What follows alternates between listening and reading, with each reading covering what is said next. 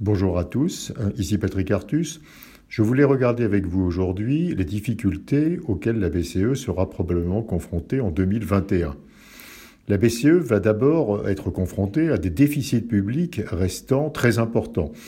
Les pays de la zone euro seront toujours confrontés à un chômage important, voudront financer des dépenses de santé plus élevées, voudront financer des, des, relocalisations d'industries stratégiques.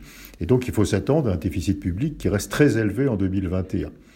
Ensuite, nous savons qu'il y aura une baisse de la productivité du travail associée aux nouvelles normes sanitaires dans les entreprises.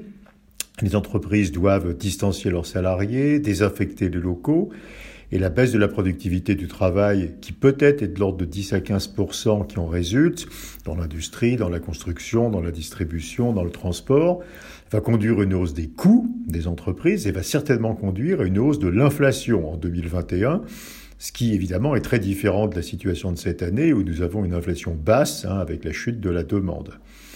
Ensuite, la BCE euh, va euh, être confrontée certainement à des bulles sur les prix des actifs. L'énorme création monétaire mise en place dans l'OCDE, la quantité de monnaie de l'OCDE va augmenter de 70% en 2020, va certainement faire monter très rapidement les prix des actifs et donc il faut s'attendre à des bulles qui touchent les actions, qui touchent l'immobilier.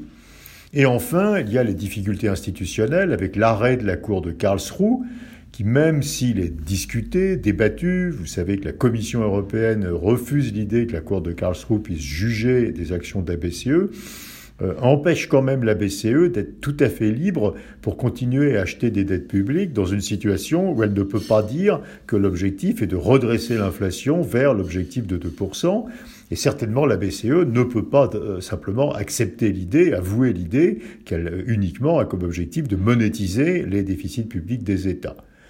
Donc, la BCE va être confrontée à une situation compliquée, des déficits publics élevés, euh, de l'inflation, des difficultés à maintenir la monétisation des dettes publiques avec l'arrêt de Karlsruhe et des bulles sur les prix des actifs.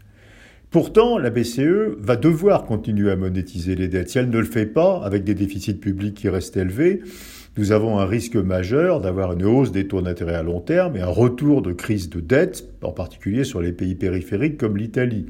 Mais comment faire pour continuer à monétiser les dettes publiques, à acheter des dettes publiques et euh, dans le même temps à être confronté à une situation d'inflation et de bulle sur les prix des actifs? Comment cela peut-il être compatible? Euh, La BCE a-t-elle des arguments qui lui permettraient de maintenir la monétisation malgré l'inflation et les bulles sur l'immobilier ou sur les actions Eh bien, nous pensons que oui et que certains arguments pourront être utilisés. Le premier, c'est que cette inflation est transitoire. C'est une inflation technique. C'est en fait c'est une marche à la hausse sur les prix qui est due à de nouvelles réglementations sanitaires. C'est pas de l'inflation qui vient des mécanismes de l'économie. C'est c'est une inflation bizarre et probablement euh, qui n'est pas permanente. La BCE pourra dire ensuite qu'elle veut euh, faire respecter une bonne transmission de la politique monétaire à l'économie.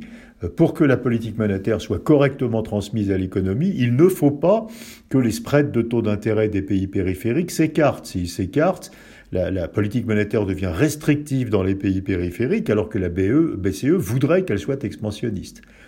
Et enfin, la BCE peut dire que les bulles sur les prix des actifs doivent être traitées par les politiques macro-prudentielles, par les ratios des banques, par la fiscalité, par des, limites à l'endettement des agents économiques.